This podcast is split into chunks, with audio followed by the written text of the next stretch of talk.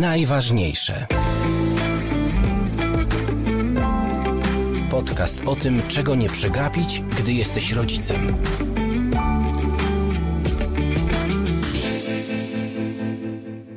Jak towarzyszyć nastolatkom w dorastaniu? Odpowiedź na to pytanie, odpowiedzią na to pytanie jest tytuł książki. Kochaj i pozwól na bunt. E, brzmi prosto i logicznie, teraz tylko trzeba umieć to zrobić w praktyce. Ale jak? O tym porozmawiamy w dzisiejszym odcinku podcastu. Ja się nazywam Mikołaj Fox, to jest podcast Najważniejsze. Cieszę się, że możemy się spotkać ponownie na żywo, jak w każdy czwartek o 21. Dzięki temu, że spotykamy się na żywo, dzięki Waszym komentarzom tworzymy ten podcast wspólnie, więc już teraz bardzo zapraszam do komentowania. Zapis naszego spotkania można odsłuchać następnego dnia po premierze na Spotify i innych platformach podcastowych. Zapraszam też do subskrypcji na e, właśnie ulubionych platformach podcastowych. E, ten podcast jest też częścią mojej proojcowskiej i prorodzicielskiej działalności. Klikając na linki w opisie odcinka możesz dowiedzieć się więcej o tym, co robię szczególnie z myślą o ojcach i też wesprzeć rozwój podcastu. E, gościem dzisiejszego spotkania jest Joanna Schulz, psycholożka, dziennikarka, autorka książki Kochaj i pozwól na bunt, mama dwóch nastolatek. A ja bardzo się cieszę, Joanna, że możemy się e, spotkać. No i jeśli pozwolisz, to, to nawet ci nie dam powiedzieć dzień dobry, już ci od razu zadam pytanie. Czy chcesz powiedzieć? Ja, to ja się szybciutko wetnę z tym. Dobry wieczór Państwu. Dobry wieczór. Dobry wieczór. Dobry wieczór. E, pomyślałem sobie o, o tej Twojej książce właśnie bardzo w kontekście e, podcastu, bo ta książka ona nie wydaje się może jakoś specjalnie gruba, ale ona dla mnie jest grubą książką, dlatego że tu jest o, dużo osób się w środku zmieściło. Mhm. Nawet nie liczyłem, ile tych osób się zmieściło, ale sporo osób, które 16, ukrywam... 16 wywiadów, Proszę. tak, to jest 16 wywiadów, ale od razu mówię, że osób, które jakby z, z, złożyły się na tę książkę, historii, które się złożyły na tę książkę, to są tysiące, bo to jest tak, że tych 16 specjalistów, z którymi rozmawiam, mają, y, mają klientów, pacjentów, osoby na warsztatach, uczniów, rodziców zaprzyjaźnionych i to jest taka wspólna, wspólne dzieło pewno, tak, y, polegające na tym, że E, że ufamy sobie w rozmowie, że się inspirujemy wzajemnie i szukamy rozwiązań w trudnych sytuacjach wspólnie.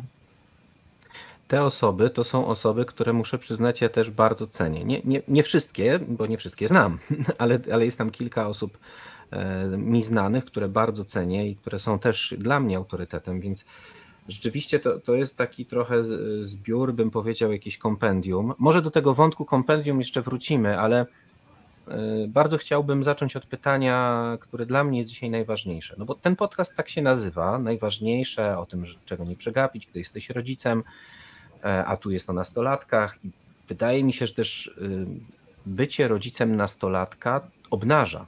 Obnaża różne rzeczy, które mm, przegapiamy jako rodzice, albo które mamy nieprzepracowane w ogóle jako, jako ludzie, jako dorośli. I to jest to właśnie moje pytanie. Co najważniejszego przegapiają rodzice nastolatków? Nie musi hmm. być rzecz jedna. To ja chyba powiem tak. Przegapiają siebie. To znaczy koncentrują się bardzo y, na dziecku, y, myślą o tym, jak je wspierać, jak je rozumieć, jak poradzić sobie z różnymi trudnościami, ale w takim kontekście, żeby jemu było lepiej, albo zastanawiają się, co zrobili nie tak, że ono się w jakiś trudny sposób y, zachowuje i że są jakieś kłopoty, trudności z nauką, jakieś problemy rówieśnicze, uzależnienia albo inne wyzwania. Natomiast przegapiają to, jak duży wpływ na mm, stan dziecka, na to, jak funkcjonuje w ogóle rodzina, mają oni sami, my sami, my rodzice, i że mm, my potrzebujemy też wsparcia, mm, takiej troski o siebie i y, trochę spojrzenia do środka, do, do, do zajrzenia do serca, do głowy, do wspomnień, do tego, co sami wynieśliśmy z naszego dzieciństwa, z naszej nastoletniości, co nam kto mówił, co nam zostało w głowie. Czyli to, y, że my jesteśmy ważni w tym wszystkim. To nie jest tak, że jest nastolatek, który jest jakiś, jakiś taki kosmicznie dziwny, trudny w obsłudze. I na przykład to rzeczywiście czasami tak jest, że do poradni czy do, do psychologa, do psychoterapeuty przychodzą rodzice i mówią, no, że jest z dzieckiem problem, i tak trochę cedują na specjalistę kwestię naprawienia dziecka e, albo pomocy dziecku, to zależy od podejścia. Natomiast e, nie, znaczy to nie jest e, częsta praktyka, żeby komuś przyszło do głowy, że właściwie to ja też potrzebuję wsparcia w tym wszystkim, że to jest trudne i że jak mi będzie łatwiej, to dziecku też będzie łatwiej. To taka Krótka i długa odpowiedź zarazem, bo, bo wymieniam jedną kwestię, y, jeden, jeden temat, ale trochę go rozwijam. E, tak, no, te historie o tym, że przychodzą e, rodzice e, do specjalisty z dzieckiem, żeby ten specjalista to dziecko no, jednak jakoś tam naprawił, a potem się okazuje, że rodzice wymagają jakichś też cudzysłów, prawda? Kto, kto widzi cudzysłów przez YouTube, ten widzi, a kto, kto słyszy, to proszę, żeby usłyszał, że, że rodzice wymagają naprawienia. To znaczy, że się od, odkrywa, że to coś u nas nie do końca działa. To są znane historie, więc pewnie trochę tak jest, że y, jasne, gdybyśmy się sobą zajęli, to, to by było niezłe. Y, Agnieszka Stein, która jest, jest pierwszym Twoim rozmówcą w tej książce, chyba ona ukuła takie piękne powiedzenie, że bycie rodzicem to tak naprawdę ogarnianie siebie. E, bardzo lubię to powiedzenie. Myślę, że dużo jest w tym prawdy. Tylko, że wtedy, kiedy pojawia się masa takich tematów, które ty też o nich piszesz w książce, czy twoi rozmówcy o nich mówią, mm, przed chwilą powiedziałaś na przykład o kryzysach e, takich psychicznych, no to, no to co? No to my będziemy się zastanawiać, jak to nam było w dzieciństwie, albo co mamy nieprzepracowane, jak stodoła płonie no, trochę ciężko. Po prostu trzeba jeździć mhm. po tych lekarzach, trzeba pracować na te mhm. terapie. Tam jest taki, właśnie jakoś mnie bardzo uderzył taki wątek, że tych rodziców pracujących na to, żeby opłacić bardzo drogie terapie. No, no, no, no i co z tym zrobić? Y, to znaczy, tak, oczywiście, no, kiedy, kiedy się pali, to, to trzeba y, gasić i, i działać tu i teraz, tylko że mm, wiesz, to jest często tak, E, że mm, słyszymy od rodziców, e, że jest na przykład, że jest źle, że jest jakiś niepokój, że coś się dzieje z dzieckiem złego i zaczynamy drążyć. Co takiego? Co, o, co, o co chodzi? I czasami się mm, okazuje, że pada takie słowo, bo dziecko powinno, powinno coś tam. Albo ja jako matka, ja jako ojciec powinienem, powinnam i e, jak ja słyszę takie, że no, tak powinno być na przykład, że dziecko, e, nie wiem, kładzie się spać o 23, a ono się nie kładzie, albo tak powinno być, że dziecko się uczy, a się nie uczy. No i takie różne powinności wychodzą w rozmowie, to się może okazać, że to nie jest tak, że, że mamy jakiś wielki pożar, tylko że my mamy w głowie trochę taki stan zapalny jakiś taki. Zaraz, zaraz, to znaczy, że dziecko nic nie powinno? Nie to, że dziecko nic nie powinno, tylko że może na przykład mogłoby chcieć, albo że mogłoby po, podążać za jakimiś potrzebami swoimi, albo się zastanowić, czy to, co ktoś mu mówi, że powinno, to, to czy, on, czy ono na pewno samo to czuje też, że powinno, tak? I tu przechodzimy do jakichś tam kwestii motywacyjnych. Ale dążę do tego, że w rozmowach z rodzicami nastolatków dosyć dużo jest takich sytuacji, które na pierwszy rzut oka wydają się być ogromnym kryzysem, trudnością i jest taki, takie poczucie niepokoju i alertu, że to trzeba coś z tym zrobić, do kogoś z tym iść. Mm, a czasem najpierw jednak warto usiąść, zastanowić się, czy mm, sprawa, którą my interpretujemy jaki, jako wielki problem, rzeczywiście jest tak wielkim problemem i czy na pewno dobrze ją widzimy. E, zastanawiam się, czy, czy, czy to jest jasne, co ja, co ja mówię, czy, czy, czy czujesz w tym, mm, tak, o to o co mi chodzi. Powiedz, Nie jak, wiem, jak... ale Aha. od razu zastanawiam się, skąd Tak. my mamy wiedzieć, e, Mhm. że, że czy, czy to jest, co, co to jest. Wyobrażam sobie, że jest jakiś kryzys. e, Mhm. Ty jesteś mamą dwóch nastolatek starszych niż moje dwie nastolatki, bo Mhm. ja mam trochę więcej dzieci, ale mam dw- dwie nastolatki, e, więc na pewno tutaj te twoje doświadczenia są takie praktyczne, są, są o wiele większe. E, Mhm. Ale wyobrażam sobie taką sytuację, jestem też w kręgu rodziców, któ- którzy mają dzieci w różnym wieku. Wyobrażam sobie taką sytuację, kiedy coś się dzieje z moim dzieckiem, jakiś rodzic o jakimś dziecku mowa, e, no i może od razu chce iść do specjalisty, a potem słucha właśnie naszego podcastu i mówi sobie, dobra, ale zastanowię się. Mhm. No i myśli sobie, no może to jest, nie wiem, kryzys psychiczny, a może to jest zawód miłosny, a może to jest wysoka wrażliwość, a może to jest. I sam próbuje sobie to, mm, użyjmy tego modnego słowa, wykminić Mhm. I, i nie wie. I trudno mu się y, zdać jakby na, y, na, na siebie, prawda? No bo nie jest ekspertem. Zresztą pewnie i ekspert we własnej sprawie przestaje Mhm. być ekspertem. Tak, znaczy sam, samemu to, to generalnie e, trudno jest się przyjrzeć e, problemowi, w którym sami siedzimy tak jakby po uszy i, i rzeczywiście jesteśmy bardzo emocjonalnie zaangażowani. Warto rozmawiać, to może być rozmowa na przykład z kimś bliskim, z kimś z rodziny, z kimś, kto też ma nastoletnie dzieci, z kimś, kto spojrzy na nas z lekkim dystansem i ma w sobie na tyle dużo empatii, takiej gotowości, otwartości, żeby na przykład powiedzieć: Słuchaj, ja widzę, że ty się bardzo martwisz tym, że w pokoju twojego dziecka jest straszny bałagan i że uważasz, że ono w takim razie po prostu wyrośnie na jakiegoś flejtucha i kogoś takiego, kto w ogóle nie dba o nic, co ma. Ale wydaje mi się, że na przykład w paru innych domach też widziałem taki, czy widziałam taki bałagan i że może to jednak jest jakiś taki rys nastoletni, że może po prostu dzieciaki w tym wieku tak mają, że nie bardzo zwracają uwagę na to, co gdzie leży, E, to może przyjrzyjmy się temu po prostu i zobaczmy, czy na pewno to jest tak, że jest się czym martwić. Ja wiem, że bałagan to jest akurat taki temat, który bardzo rodziców To jest doskonały temat. Bo energetyzuje. On mówi, zapomniał wół. Tak.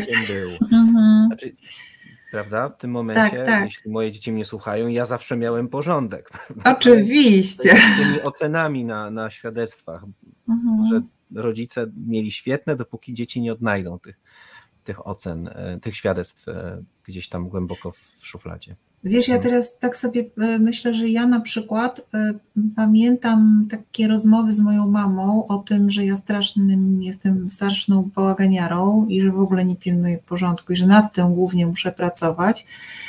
I ja sobie e, próbuję przypomnieć ten bałagan i nie bardzo go pamiętam, ale pa- utkwiło mi w, w myślach, że to tak było. A teraz jestem raczej taką osobą, która kompulsywnie sprząta tak? i ciągle po wszystkich poprawia. I potrafi pięć razy przejść koło łóżka, żeby jednak tą kapę tak naciągnąć, żeby było tak bardziej gła- gładko, bo wtedy się czuję spokojna, bo wtedy mam takie poczucie, że kontroluję sytuację. To jest oczywiście złudne poczucie. Mm, I wiesz, i tak sobie myślę, że dopóki nie pogadamy z kimś o tym, dopóki w ogóle nie, nie ruszymy tego tematu, tylko będziemy w sobie mm, pielęgnować takie poczucie, że moje dziecko jest strasznym bałaganiarzem i na pewno jest z nim coś nie tak, może ono po prostu w ogóle nie dostrzega, nie szanuje, nie, nie rozumie, nie będzie się również, bo to często jest też takie przenoszenie potem prognoz na dalsze y, inne obszary, że na przykład skoro dziecko y, teraz y, nie potrafi się zająć swoim pokojem, to w przyszłości nie będzie potrafiło się zająć, nie wiem, swoją karierą, swoim życiem, no Co, do to tak niczego nie nie dojdzie. To tak nie jest? No, powiedziałabym, że są przykłady pokazujące, że tak nie jest. Mało tego, są badania na to, że osoby, które żyją w takim lekkim rozgardiażu, często mają w sobie dużo kreatywności, inteligencji i takiego mm, niestereotypowego myślenia, takiego wychodzenia poza linię troszeczkę. Mm, tak różnie bywa. A, a, mogę ja odpowiedzieć na swoje własne pytanie i ty tak? mi powiesz, czy, to, czy, to, czy, ona jest, czy to jest poprawna odpowiedź? Dawaj. Albo jak się czujesz z tą odpowiedzią? Bo y, mnie się wydaje, że to jest trochę tak, że po prostu jak jest się nastolatkiem, czy w ogóle jak jest się dzieckiem, y, to się pewnych rzeczy nie widzi, albo się je widzi inaczej. Absolutnie uwielbiam książkę o Basi, w ogóle całą serię książek o Basi, to jest dla mhm. dzieci młodszych E, ale tam jest fantastyczna e, jedna część Basia i Bałagan. E, I Basia, która tak, to jest przepięknie, po prostu Zofia Stanecka jest fenomenalna. Mistrzynią. Tak, mistrzyni, naprawdę. Wspaniała jest, która tak doskonale opisuje, jak ta Basia postrzega, że ona nie widzi po prostu tego bałaganu. Mm. Ona rozsypuje mm. wkładki po całej kuchni i nie widzi tego bałaganu. I trochę odpowiadając na moje własne pytanie, to ja tak sobie myślę i ciekaw jestem, żebyś, żebyś powiedziała, co ty myślisz o tym, o tym moim zdaniu, że, e, że to jest jednak tak, że pewnych rzeczy uczymy się w dzieciństwie i może rzeczywiście tak być, że jeśli się, nie wiem, nie, nie nauczymy jakiegoś tam porządku, no to ten porządek kiedyś tam go w przyszłości nie będziemy mm. mieć i dobrze o to zadbać już w dzieciństwie, ale też z drugiej strony są pewne cechy, i tu pewnie e, e, profesor Marek Kaczmarzyk by nam pięknie powiedział o mózgu, że, że nastolatek pewnych rzeczy po prostu nie widzi. To znaczy, to nie jest tak, że on jest w ogóle w nieładzie i, i nie należy go mm. uczyć jakiegoś ładu, pokazywać mu. Pewnie inaczej cała Maria Montessori można byłoby ją do kosza wyrzucić, bo ona uczy pewnego porządku, ładu i tak dalej. E, czyli, że warto to robić, ale warto też brać poprawkę na to, że, no, że, że to nie jest jeszcze mm, zakończony proces nauki tak. porządku. No to ja tak sobie to postrzegam. Tak. To teraz proszę. To jest, to jest trochę takie, e, e, ja to tak rozumiem, jako takie przekonanie, że czym skorupka za młodu, albo czego Jaś się nie nauczył, tego Jan nie będzie umiał. I ja mam z tym powiedzeniem kłopot taki, że widzę dużo przykładów przeczących tej tezie, to znaczy, ja, ja szanuję generalnie takie podejście i uważam, że tak, trzeba dzieci uczyć y, wartości, pokazywać im te wartości, może nie uczyć, tylko wskazywać. Mhm, mhm. No, co jest dla mnie ważne. tak, tak. Mhm. Co jest dla nas w rodzinie naszej ważne, co nam się podoba, e, co uważamy za cenne, mm, a co jakby odkładamy na bok. E, że na przykład można, można uczyć okazywania empatii, okazując empatię, po prostu modelując pewne zachowania. I tak, pod tym względem rzeczywiście ta skorupka fajnie jakby nasiąkała dobrymi postawami i taką jakąś wrażliwością, skłonnością do patrzenia na świat z różnych perspektyw, wyobrażania sobie, co inni mogą czuć i rozumieć. Ale nie podoba mi się taki fatalizm w tym przekonaniu, że to już się Jan nie nauczy, naprawdę. E, ja mogę powiedzieć o sobie, że ja na przykład swoje wymarzone kolejne studia e, podjęłam w wieku 40 paru lat i jakoś się nauczyłam. No nie jestem Janem, jestem Joanną, ale, mm, ale sprawia mi to ogromną radość, uczenie się i mało tego nadal się uczę. I też chyba pokazuję swoim córkom, że fajnie się jest uczyć i że on, że jakby to nie jest tak, że jak się nie nauczymy w wieku 15 czy 16 lat, to ten czas y, zostaje stracony, bo nie nauczymy się jednego, ale nauczymy się czegoś innego. Czegoś się możemy też się o sobie dowiedzieć. Na przykład, że, że czasem musimy się zatroszczyć bardziej o nie o na przykład rozwój intelektualny, nie zdobywanie e, jakichś tam dyplomów, y, punktów i tak dalej, tylko na przykład o swoje emocje musimy zadbać, albo o relacje mhm. ważne, że jakoś tak martwi mnie takie podejście, że tak, taki, taki pomysł, koncept straconego czasu, że jak się teraz nie nauczysz, to to już stracone. Ja jak Dobrze. miałam e, chyba 8 czy 9 lat i bardzo lubiłam rysować, to pewien profesor ASP powiedział, tak żachnął się, powiedział, jeżeli ona miałaby studiować na ASP, to ona już się powinna od przedszkola nie rozstawać ze szkicownikiem. I postawił na mnie krzyżyk. Tak? Znaczy, kto, niestety rodzina się tym przejęła. I co za pomysł w ogóle, żeby mówić ośmioletniemu dziecku, czy tam jego rodzicom, że z niej to już nie będzie, że nie dostanie się na SP. Przecież no, ja, ja, ja widzę teraz osoby, które w wieku lat 70 paru na przykład zaczynają jak, jakąś naukę, bo, bo po prostu w życiu fajnie jest się uczyć. E, Magda, nasza wspólna znajoma, pisze nam w komentarzach i, i, to znaczy, że inni też mogą pisać. My innych też bardzo zapraszamy. Słuchajcie, drodzy słuchacze, piszcie koniecznie, bo, bo ta rozmowa będzie bardziej dla Was, jeśli włączycie się do niej. Magda się zgadza w pełni, ma tak samo. Zakładam, że chodzi o, o tą naukę, o to uczenie się. Bo ona się e, też całe życie uczy, więc ona trudno, się żeby uczy, się nie tak. zgodziła. Tak. Zresztą y, dzisiaj też często mówi się, że to jest kompetencja, nie wiem czy mm. przyszłości, bo chyba już ta przyszłość stała się teraźniejszością, żeby się uczyć nowych rzeczy ciągle i ciągle i myślę, że też zapominać starych rzeczy, bo wiele tego, co my to właśnie robimy, tych przekonań, tych, tych powiedzeń, potrzebujemy je zrozumieć na nowo dzisiaj i to jest wielkie wyzwanie, zmienić w sobie jak, jakiś sposób patrzenia, postrzegania świata. Ja chciałbym, Joanno, y, tak troszkę uparcie wrócić do mojego wyjściowego pytania o, o, o to, co przegapiamy, bo to, co powiedziałaś, że przegapiamy samych siebie, jest niezwykle poruszające i ważne. E, ale Twoja książka nie dotyczy tylko i wyłącznie nas, albo właściwie nas w jakimś mniejszym aspekcie. My, rodzice, chcielibyśmy usłyszeć konkretnie, no dobrze, dobrze, dobrze, ale co konkretnie, co, co, co przegapiamy? Czyli co, że nie pilnujemy nauki, czy nie pilnujemy rozwoju emocjonalnego, czy, czy nie rozmawiamy o seksualności, czy nie uczymy empatii, czy i katalog cały mm -hmm. rośnie. Po napisaniu tej książki, oczywiście Twoje refleksje są o wiele dłuższe, bo, y, bo też i Twoje doświadczenie też w tych tematach jest bardzo długie, ale dzisiaj cały czas się rozwijamy w tym procesie, gdzie jesteś, tu gdzie jesteś, byś miała powiedzieć, wymienić kilka takich rzeczy, takich stricte rodzicielskich, to znaczy co rodzic o dziecku przegapia, to, mhm. to co byś wymieniła? Mm, ja, ja sobie myślę, że y, przegapiamy często tu i teraz tak bardzo się zawieszamy na tym, co będzie za rok, kiedy będzie egzamin ósmoklasisty, za dwa lata, kiedy będzie coś tam, certyfikat jakiś, e, za cztery lata, jak będzie matura. Tak się na tym skupiamy, mm, że ciągle żyjemy i mm, my to jeszcze pół biedy, ale też w rozmowach z dzieckiem cały czas wyświetlamy ten film o przyszłości o tym, że kiedyś będzie jakoś tam i że to dziecko musi zapracować właśnie teraz na tę dobrą przyszłość, tak zainwestować.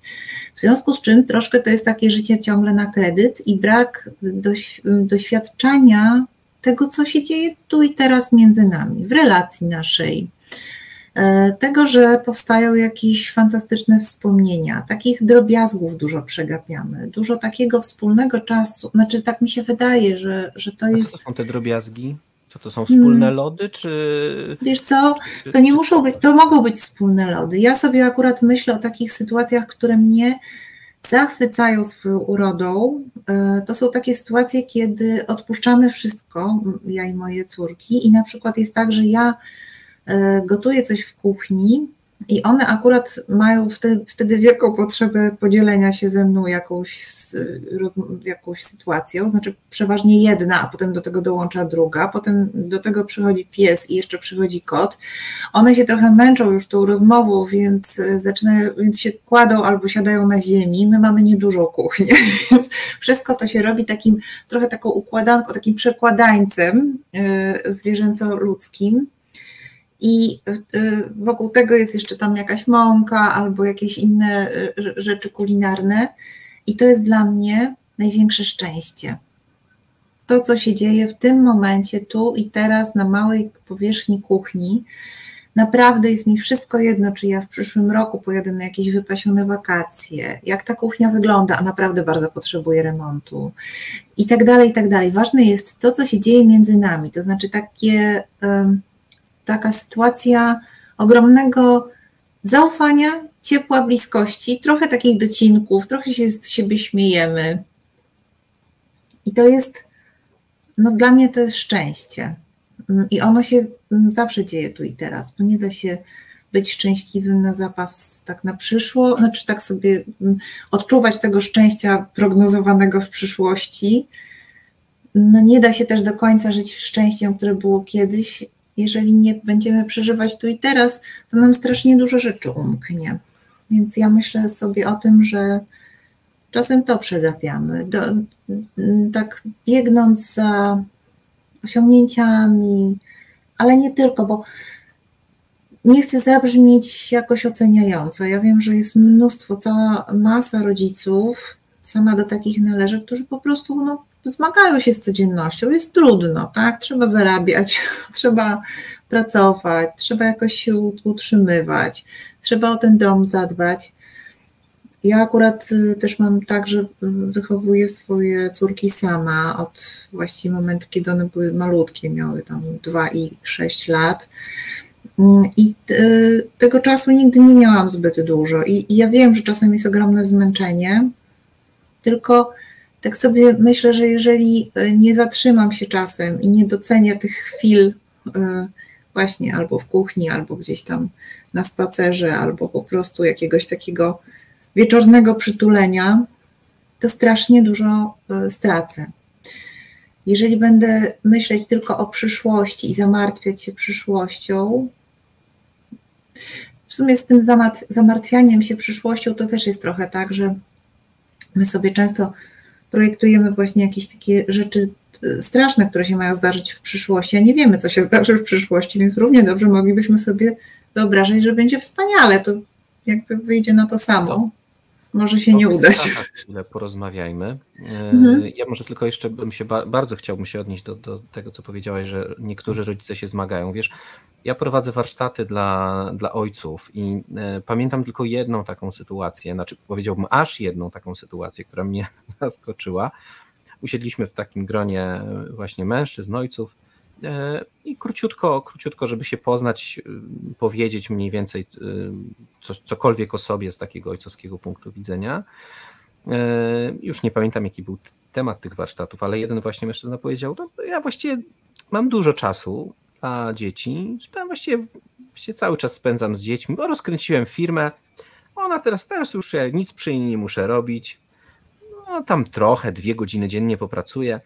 E, także poszedłem się zainspirować, jak jeszcze mógłbym spędzać mhm. czas z moimi dziećmi. Także, ale to był ewenement.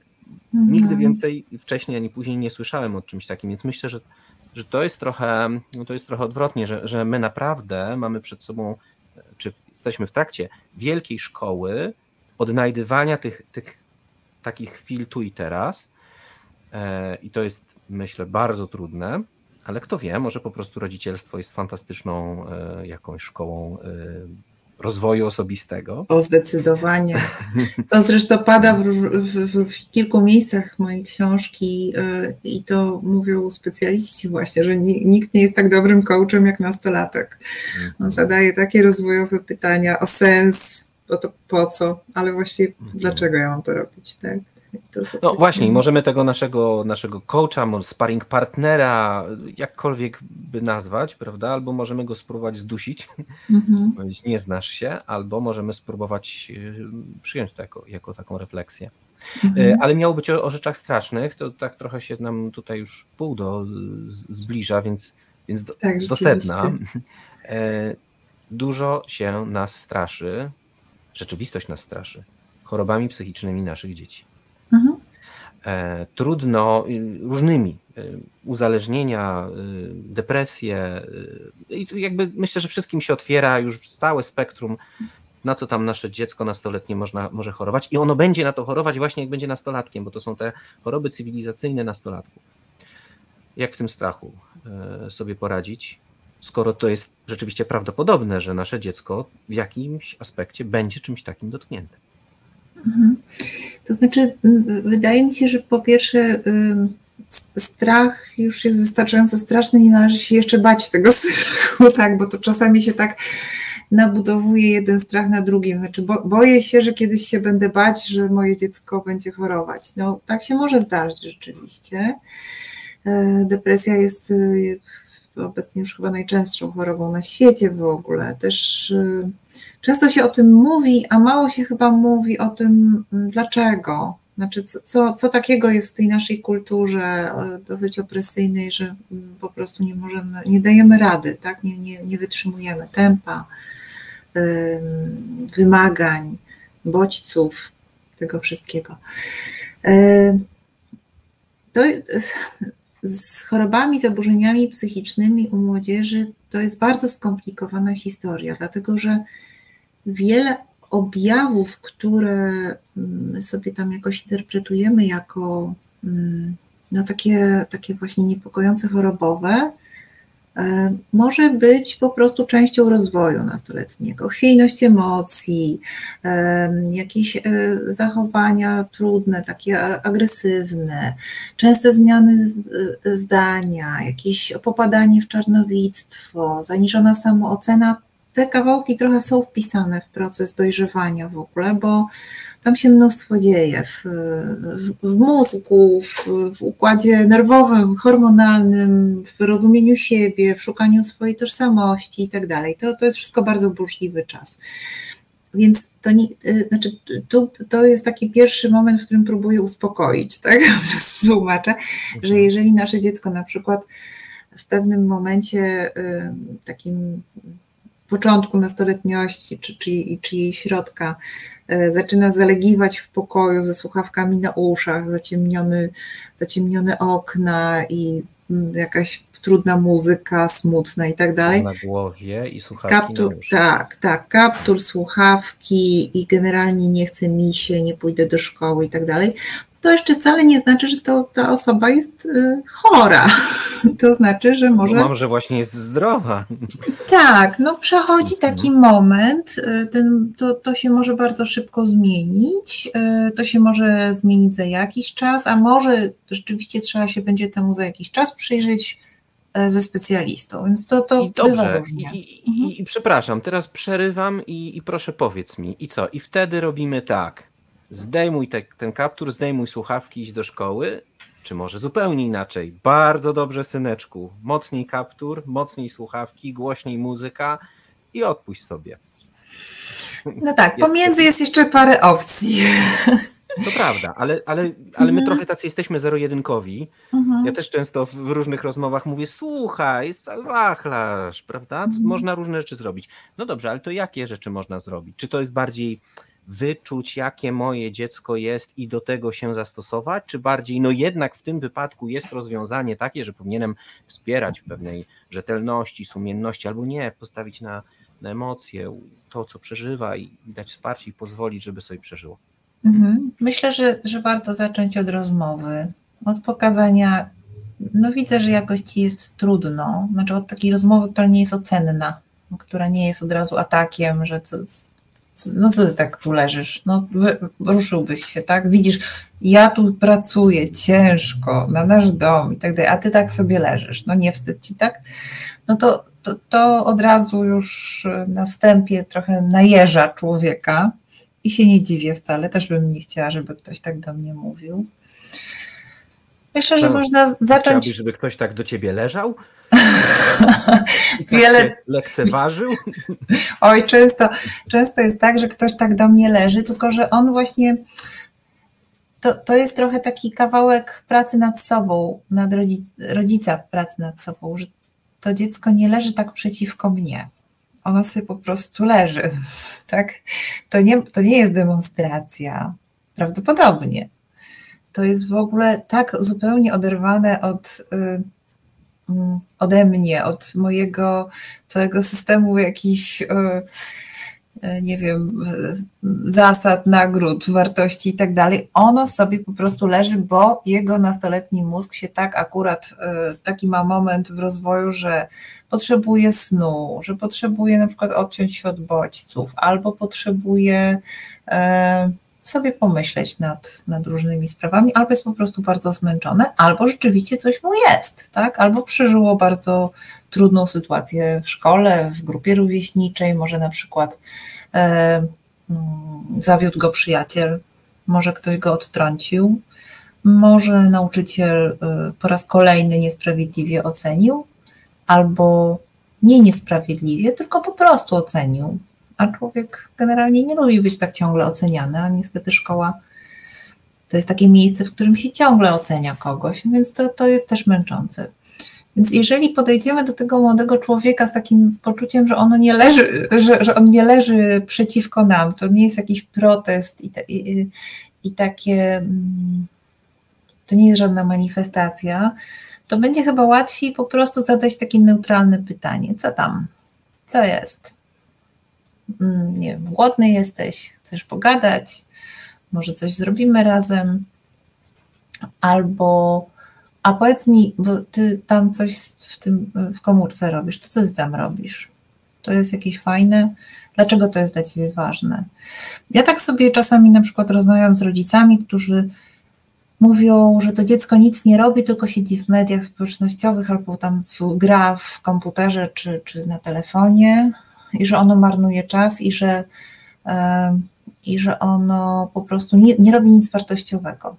No, no, no A no. potem ja tak drążę, na przykład w tej rozmowie się okazuje, że to dziecko tam realizuje jakieś swoje pasje, że jest jakimś mistrzem w jakichś grach, że może to jest coś, czego rodzice nie rozumieją, ale, ale że to może nie jest od razu jakieś strasznie złe, że może to jest na przykład podobna rzecz, jak my sami robimy, dorośli. E, czasem jest tak, że, że dorośli na przykład mówią, że te dzieci co tam w tych mediach, w tych, w tych cyfrowych mediach siedzą i, i po prostu, że to zgroza i mówią to trzymając telefon po prostu i skrolując, tak? Znaczy, Wiesz co, no. to ja powiem Ci mały obrazek z mhm. tegorocznych wakacji, a potem będziemy mieli, o Ty już pijesz wodę, a ja będę miał dla siebie chwilę na wypicie wody.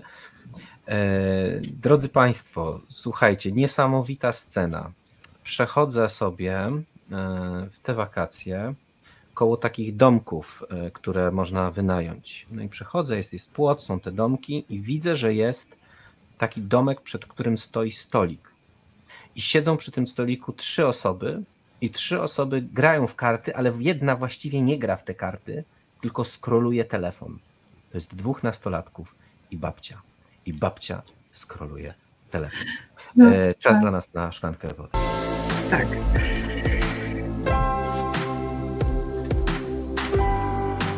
Najważniejsze. To jest podcast najważniejsze. Cieszę się, że się dzisiaj spotykamy. Zapraszam do komentowania. Y, tak, to jest ten dobry moment, żeby razem tworzyć tę audycję. Y, I, y, no i właśnie, wracamy do, do najważniejszego chyba zdania, które dzisiaj się pojawia. Kochaj i pozwól na bunt. To jest tytuł książki. Może rozbrójmy tę bombę i powiedz kulisy to jest twój tytuł, tytuł. czy od redakcji? Nie, to jest mój tytuł, chociaż wymyśliłam tytułów ze 30 pewno różnych i do różnych opcji. Ale ten ostatecznie wygrał. Ten, ten wygrał. E, no on jest oczywiście taki gdzieś tam nawiązujący do, do tego no dobra, ale jest, ale jest twój. Też i tak dalej, to, to jest znaczy, mój. Co to znaczy mhm. kochaj? Wiesz co, co to znaczy kochaj? Hmm.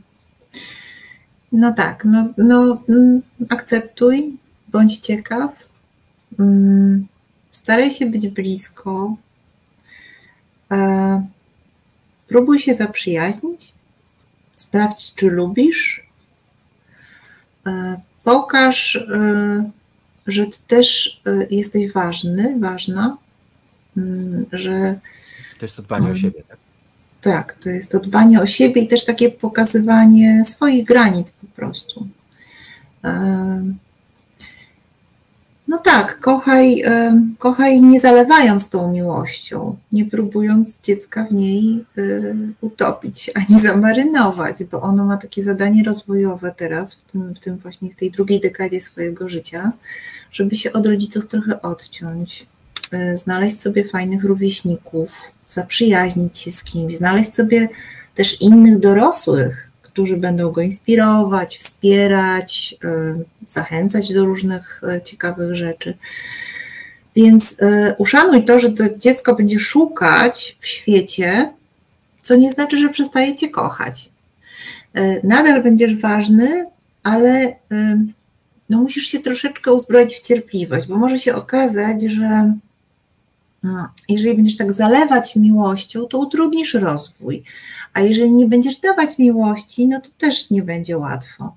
Więc y, trochę próbuj znaleźć złoty środek i troszkę też zająć się właśnie sobą, bo jeżeli się bardzo, bardzo zajmujesz tylko i wyłącznie dzieckiem i kontrolujesz je, sprawdzasz, chcesz dla niego jak najlepiej, ale to, to jest takie twoje najlepiej, no to to jemu trudno ruszyć samemu z miejsca. Jakie y, działania byś nazwała zalewaniem miłością? Jakiś przykład. Co masz Wiesz, tak sobie myślę, że na przykład taka troska, która jest takim, y, taką chęcią y, złagodzenia wszystkich frustracji, bólu, takie, takie wiesz, no tak, nie, tam y, nie zaprosicie na imprezę, to oni są y, źli, ja, cię, y, ja za, zawsze dla ciebie będę, choć pójdziemy na zakupy, choć kupię ci coś fajnego, rozproszymy twoje smutki. Um, albo takie, mm, a skrzywiłeś się, widzę, widzę, że coś ci jest. Dlaczego coś ci jest? Ja ci, ja ci pomogę, e, porozmawiajmy o tym, ale co się stało, ale dlaczego się tak stało, ale jak się stało? No i to się, to, to się robi troszeczkę taka sytuacja osaczenia. Tak? Ten nastolatek może na przykład w ogóle nie, nie mieć świadomości, że się skrzywił, bo jest tak zajęty jakimiś myślami, przetwarzaniem rzeczywistości, że nawet nie, nie ma takiego takiej, takiej świadomości właśnie, ale już widzi, że coś się dzieje z rodzicem, już jest jakiś taki og- ogrom emocji, które zalewają go. E, Więc myślę o, o, o takiej na przykład postawie. To, to jest bardzo trudne, o czym mówisz, bo mm, poza tym, że to trudno się nie zgodzić. Jasne, to też nie o to chodzi, żeby tego tam nastolatka ze wszystkich stron e, to, to być tym helikopterem, chociaż takie bycie rodzicem he- helikopterem może się kojarzyć z tymi małymi dziećmi, ale, ale zdecydowanie myślę, że dla nastolatków też No, można być tak. takim helikopterem. E, To, to od razu próbuję, wiesz, złapać dru, drugie dno tych wszystkich historii. E, I myślę sobie, że kurczę, może czasem jest właśnie fajnie powiedzieć, wiesz co, nie, nie wyszło ci, tam nie zaprosili cię, chodź, pójdziemy razem do kina, pójdziemy razem na zakupy. I z jednej strony myślę dokładnie tak jak ty, że, że, że bombardowanie dziecka jakby wynagradzaniem za jakieś trudności Mhm. jest niepozwoleniem mu spotkania się z jakąś trudną emocją i, i doświadczenia jej i przeżycia, E, ale równocześnie myślę sobie, że są takie sytuacje, w których, y, no wiesz, tak jak, tak jak dorosłemu się coś stało i Mhm. kumpel do kumpla mówi, wiesz co, stary, no to, to chodź wyjdziemy razem, nie? Tak. Po prostu ludzie wychodzą na spacer, zajmują się, obejrzę sobie film, zagram w grę, żeby się odciąć. Też nie jest to złe. I Na chyba pewno. Mhm. Prawda? I to, to, to jest ciągle takie, może na tym polega ten rozwój rodzicielski przy byciu nastolatkiem, żeby odnajdywać te momenty, kiedy to będzie całkiem dobre, że ty zauważysz, nie wiem, skrzywienie nastolatka i zapytasz na przykład raz, a potem nie zapytasz już drugi, ale będziesz jednak wyczulony na to, a kiedy powinieneś zupełnie odpuścić. Mhm. To jest wszystko super trudne i boję się, że nawet twoja wspaniała książka nie daje rozwiązań, choć może dać pewne inspiracje w tej materii.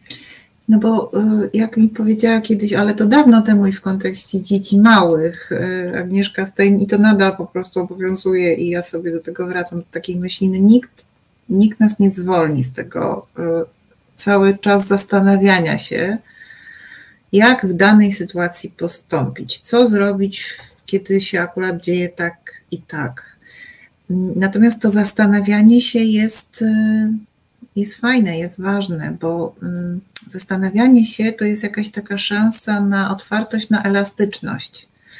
Ja często słyszę, to cały czas y, jakby pokutuje, znaczy pokutuje, no działa taka, taka zasada, że w wychowaniu dzieci ważna jest konsekwencja. Żelazna konsekwencja. Jak już raz coś powiedziałeś, to się tego trzymaj. No, no wiesz, no nie w każdej sytuacji, tak? Znaczy, jeżeli powiedziałeś nie tam nie podstawiaj ludziom nogi albo nie rób im jakichś niemiłych rzeczy, no to, to tak, to, to się konsekwentnie Nie możemy pluj bratu do talerza. No na przykład, tak? Mhm. Ale Można jeżeli- być konsekwentnym w tej materii. Mhm. Tak. Ale jeżeli ja na przykład rok temu powiedziałam, że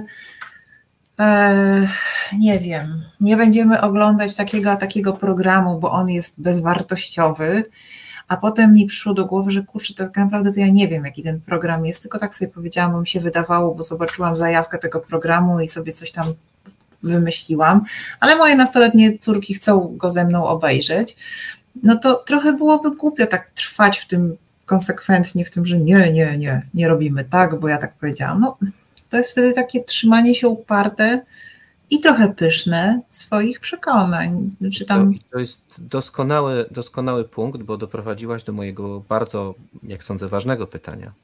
Mhm. Co robić wtedy, kiedy popełniamy błędy? Znaczy, w rodzicielstwie błędy są elementem koniecznym, nieuniknionym, i dochodzimy do tego momentu, że mówiliśmy: Nie, nie oglądamy tego programu, albo nie wiem, musisz chodzić na te zajęcia dodatkowe, bo ja za nie, ja za nie zapłaciłem, czy cokolwiek innego, i nagle następuje efekt wow. Mhm. To nie jest dobre, żeby ona, on chodził na te zajęcia, za które zapłaciłem, albo może to jest ważne, żeby zobaczył ten program na przykład ze mną, bo wszyscy rówieśnicy o tym rozmawiają i dobrze by było, żebyśmy zobaczyli to razem. Mhm. Czyli odkrywam, że jednak no, muszę przyznać się, znaczy muszę formie takiej lub innej przyznać się do błędu. Znaczy, nawet jeśli nie powiem, że to był błąd, no to de facto zmienić co. Mhm. I, w, I w jaki sposób, yy, w jaki sposób te, te błędy, jakby nawigować tymi błędami, nie wiem, przyznawać i powiedzieć tak, błąd popełniłem, nie udawać, że nie popełniłem błędu. Próbować, no, jak sobie radzić z błędami rodzicielskimi w kontekście dzieci, przed którymi no to chyba wstyd i już w ogóle wielka porażka. Wiesz co, to jest bardzo ważna rzecz, o której teraz mówisz, bo można odruchowo powiedzieć o takiej prostej recepcie, to znaczy, jak popełniłeś błąd, to przeproś, mm, spróbuj to naprawić i już, tak? I się wtedy nie zatrzymujemy nad takim drugim dnem tej sytuacji. To znaczy, e, rodzice tak bardzo chcą być dobrymi rodzicami, no bo chcą, bo chcą dla swoich dzieci jak najlepiej, bo je strasznie kochają, że jak popełniają błąd, to przyczepia się im do głowy takie straszne coś jak poczucie winy. I oni się bardzo często w tym poczuciu winy, oni, my, ja też. No, tak, chciałem właśnie powiedzieć, że tak, ty na pewno tak, chcesz tak. być dobrą mamą. no pewno tak. No, tak. Ja bym bardzo chciał być dobrym tatą. No ale popełniłam masę to jest błędów. dobre pragnienie być dobrym rodzicem. Tak, oczywiście. No bo dzięki temu możemy się stawać trochę lepszymi rodzicami, chcąc nimi być, prawda? Tak, szczególnie jeżeli nie mamy takiej ambicji, żeby być idealnymi, no to już w ogóle super, bo naprawdę dzieciom nie są potrzebni tacy idealni rodzice, bo, y, bo przy idealnym rodzicu to człowiek, który wie, że nie jest idealny, to tak sam trochę gorzej wypada i może być sam problem ze swoimi błędami. Nie, no, idealni rodzice mają idealne dzieci. O, oczywiście. Dobrze. Bez... I są w idealnych podręcznikach. Ale, ale, ale takich właśnie, ale takich mm. nie ma. E, no dobrze, dobrze. Tak, no to, to, to mówię o poczuciu, to tak, to, to yy, chcę wrócić do tego poczucia winy, bo pojawia się takie, taka myśl, nie wiem, przykład taki, że yy, ja tej, temu mojemu dziecku coś tam kiedyś, nie wiem, mówiłam, na coś pozwalałam, yy, albo coś nawet forsowałam. Wymyśliłam sobie, że dla mojej córki będzie dobra taka, a nie inna szkoła.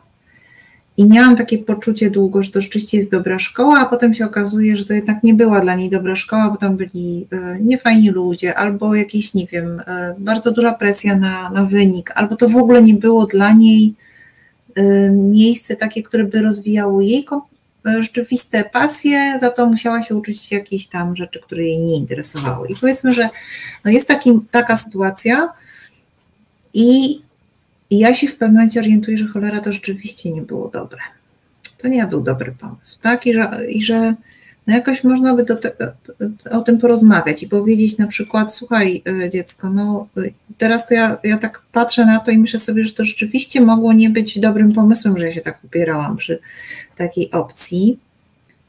Jeżeli powiem tak, to otwieram jakąś rozmowę o tym, że no jak to wyglądało z jej perspektywy, e, co możemy teraz zrobić, e, czy, czy jest coś, e, nad czym teraz chcemy się pochylić, czy możemy jakieś wnioski wyciągnąć na przyszłość. Ok. Gorzej jest, jeżeli ja odkryję taką rzecz i pomyślę sobie, Boże drogi, co, co mnie uczyniła? Zniszczyła mi po prostu młodość, tak? Teraz no wszystko przeze mnie, bo w tym momencie trochę taki wektor tego zainteresowania zwraca, się do mnie. Myślę sobie, jaka ja jestem niedobra, jaka jestem nieuważna, jaka ja, jaki ja błąd popełniłam, więc zaczynam się zastanawiać nad swoimi motywacjami i myślę sobie, no dobrze, no ale mnie też ktoś kiedyś popchnął do jakiejś szkoły, co to może nie była dla mnie dobra. Ja się wtedy tam bardzo źle czułam i no w sumie to ja też zostałam skrzywdzona. I z, chodzi mi o to, że tracę z, poczu- z, z, z, wiesz, z optyki dziecko, jego potrzeby, jego wyzwania, jego problemy i zaczynam się bardzo zanurzać w siebie. Więc jeśli przy tej długiej historii chciałabym dojść do jakiejś konkluzji, to do takiej, że jak przepraszamy za błędy, to przepraszajmy za błędy konstruktywnie, jakoś tak proaktywnie, tak z takim spojrzeniem w przyszłość. A y, jeżeli mamy taką pokusę, żeby się zanurzyć w poczuciu winy, to zastanówmy się, komu wtedy, y, kogo wspieramy. Siebie czy dziecko? I czy to wspieranie siebie jest zdrowe i konstruktywne, czy nie lepiej byłoby na przykład przegadać sprawę z jakimś rozsądnym dorosłym, który nam troszeczkę dystansu pokaże do tej sytuacji? No dobrze, to wracamy sobie bardzo pięknie do początku naszej rozmowy. Olga nam tutaj zresztą bardzo ładnie pisze o tym, że tak samo jak pozwalamy nastolatkom popełniać błędy, tak powinniśmy pozwalać sobie je popełniać. Rodzic też ma swój proces dojrzewania. No mhm. to jest mhm. bardzo piękne, myślę, piękne, piękne tak. mądre sformułowanie. Um, tak, ja się kiedyś złapałem i to było dosłownie kilka lat temu, nie wiem, może dwa albo trzy, że, że, że nadal zadaję sobie pytanie, kim będę, jak będę duży. tak. więc, więc, więc chciałbym sobie nadal to pytanie zadawać i Wam też życzę, żebyście sobie zadawali, bo jeszcze jest dużo, dużo przed nami. Yy, więc też ten proces dojrzewania bardzo, bardzo dobrze, bo ja to się ciągle czuję, że potrzebuję ciągle jeszcze dojrzewać. I może to jest też uwalniające, prawda? Jeśli rodzic sobie powie, no dobra, no to popełniłem błąd i idziemy dalej. No idziemy dalej i też y, chcę też tu się odnieść do tego, że, że jak, to jest proces dojrzewania rodzica i on też y, nie przechodzi się go raz a dobrze, to znaczy po pierwsze zdarzają się w, te, w, tym procesie i takie jakieś sukcesy, i potem regresy, i potem się okazuje, że czegoś już niby, już, już to mieliśmy, a potem jednak jakoś znowu nam nerwy puszczają i jak już mieliśmy opanowane porozumienie bez przemocy i te wszystkie cztery kroki komunikacji empatycznej, to tu się okazuje, że wróciliśmy z pracy zmęczeni, głodni, ktoś nam po prostu zjadł naszą porcję albo nie wiem, rozrzucił coś po kuchni, no i się ląd odpala, tak? I znowu już jakby daleko jesteśmy od empatii i od komunikacji też. Natomiast yy, to, że dojrzeliśmy na przykład z jednym dzieckiem i, i przeszliśmy przez jego nastoletniość, to nie znaczy, że z drugim albo z trzecim, jeżeli ktoś ma jakąś większą gromadkę, będzie tak samo, bo no, każde dziecko jest inne i, i, Każdy i ten... człowiek to jest inna historia i, i Absolutnie. To, to, jest niesamowite, że z tego samego domu są bardzo, bardzo różne dzieci. E, Joanno, ja chcę wrócić do Twojej książki, bo my oczywiście to, to nie było moim celem, żebyśmy my teraz powiedzieli, co jest w książce, prawda? Bo słuchajcie, możecie sobie to przeczytać, naprawdę y, polecam. Zresztą trochę ze zdziwieniem odkryłem, y, jak już tak patrzę dzisiaj przed audycją na, na okładkę z tyłu i widzę, że to jest napisane, że też jest audiobook, tak? Tak, i ja go nagrywałam, znaczy tam jest też mój głos, znaczy ja czytam pytania i w ogóle to jest wielka, i to jest właśnie taka historia, tak, że można mieć marzenia i spełniać je niekoniecznie za młodu, ale y, również w bardziej dojrzałym wieku, bo ja zawsze chciałam nagrać audiobooka, każdy ma jakieś no swoje... No. No dobrze, więc nie mówimy, co jest w książce, ale rzeczywiście tych tematów jest tutaj y, trochę i, i, takich bardzo, bardzo ciekawych. Y, no, no, no, nie wiem, no, czy ten spis treści czytać, ale, ale no, i o mózgu, i o komunikacji, i o seksualności, no, no du, dużo tematów. Dla mnie na przykład ważny jest temat o jedzeniu. O właśnie, i chciałem Cię dokładnie o to zapytać, bo, bo to, to jest tak, że Ty zaprosiłaś osoby, które też znasz i wiesz w sumie myślę, wszyscy, co mają do powiedzenia, i pewnie dlatego te osoby zaprosiłaś. I teraz y, kluczowa sprawa, czy, czy coś dla ciebie, albo od mniej znanych osób, albo od dobrze znanych, ale na nowo, było odkryciem, coś, co, co na nowo dla siebie bierzesz, też dla swojego rodzicielstwa, no bo właśnie dużo wiesz, a, a nagle, czy, czy tutaj coś takiego ważnego, jakiś ważny temat się pojawił? Dużo. To znaczy, myślę, że w każdej z rozmów pojawiły się wątki, które, które były dla mnie ważne. Na przykład rozmowa z Gosią Musiał o kontroli, o tym, jak, czy kontrolować nastolatka i jak go kontrolować, co nam z tego przychodzi i czy to w ogóle ma sens, była dla mnie, dla mnie jako mamy bardzo ważna e, i pomogła mi w ustawianiu sobie troszkę takiego myślenia, mm, właśnie, e, radzenia sobie z lękiem bardzo tam piękne zdanie zacytowała Gosia, y, że u, podłoża każdej decyzji leży miłość albo lęk. Jak najczęściej wybieraj miłość. To w kontekście kontroli strasznie mi to zabrzmiało i było dla mnie takie ważne, że, że jeżeli ja się ciągle boję o to moje dziecko, to może. Mm, no to może to nie jest dobry pomysł, na przykład cały czas ulegać temu lękowi. Dużo tam było Chciał takich. posłuchać Gosi musiał, to zapraszam 2 listopada. E, o, bardzo tak, tak, tak.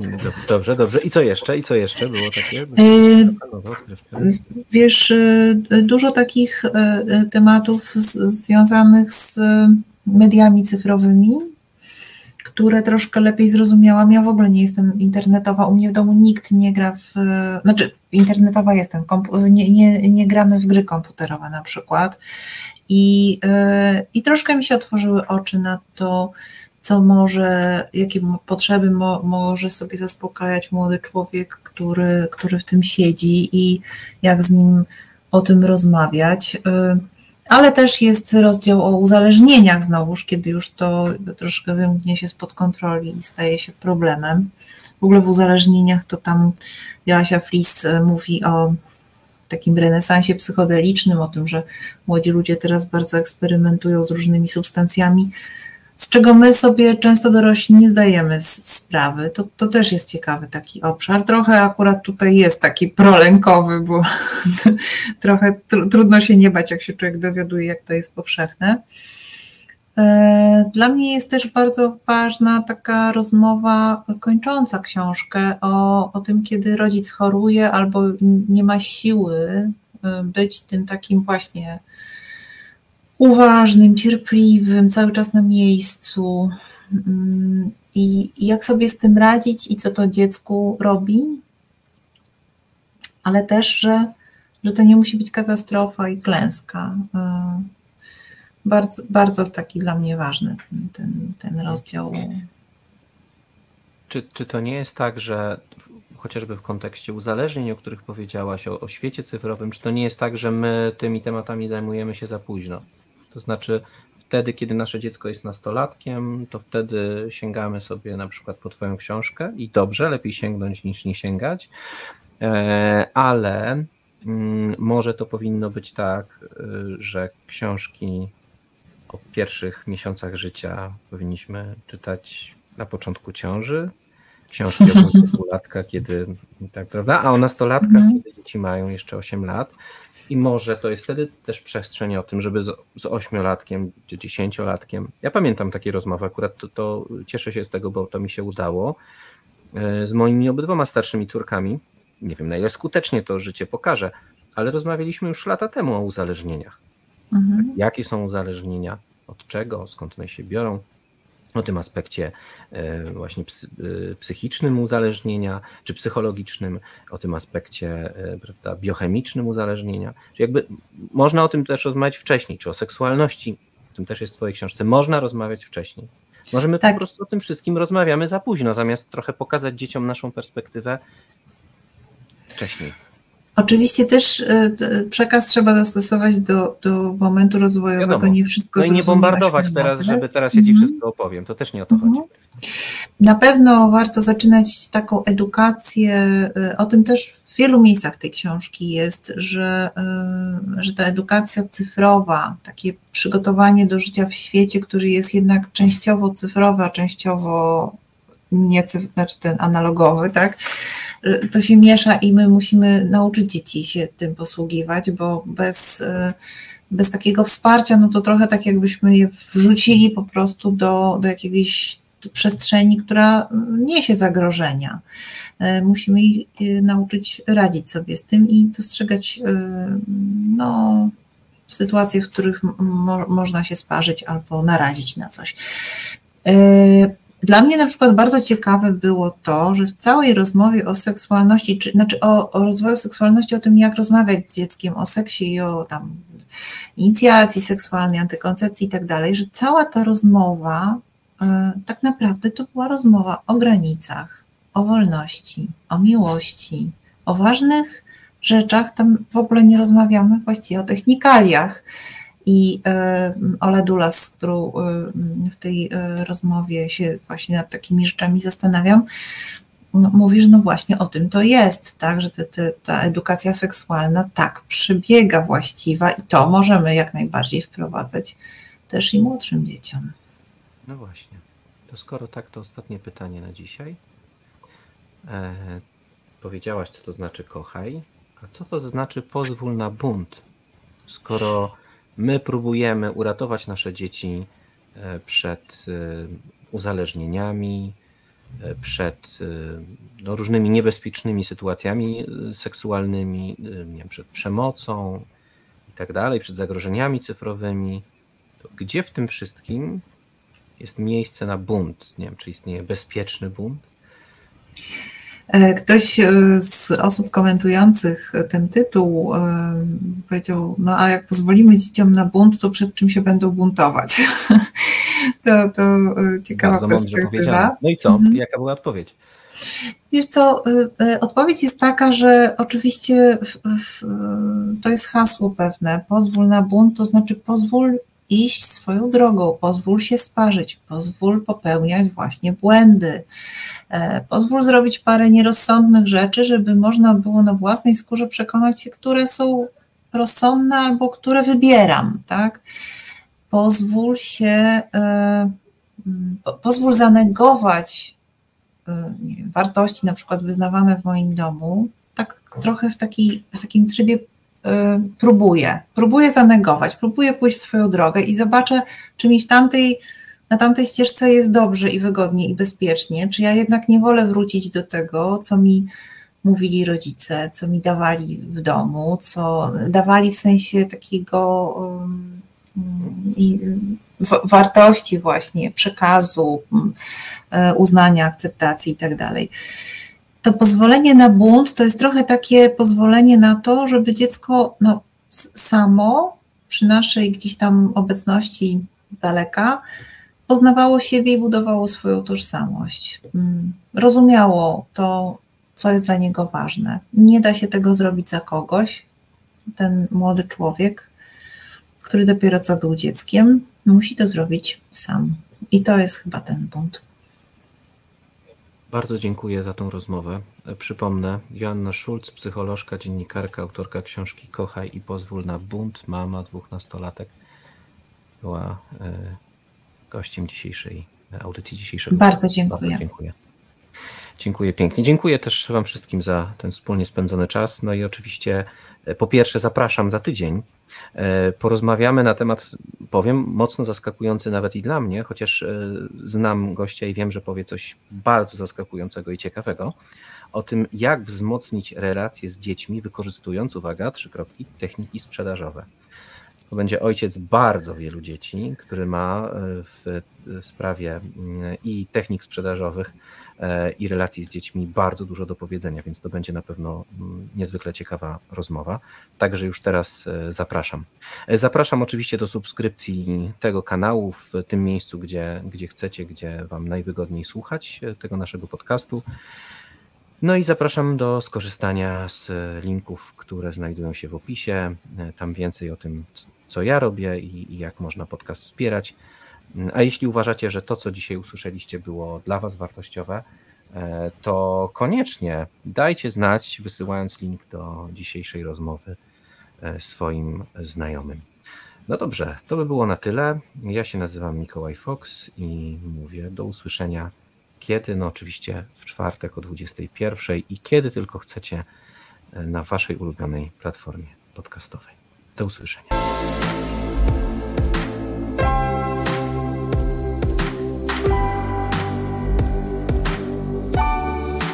najważniejsze.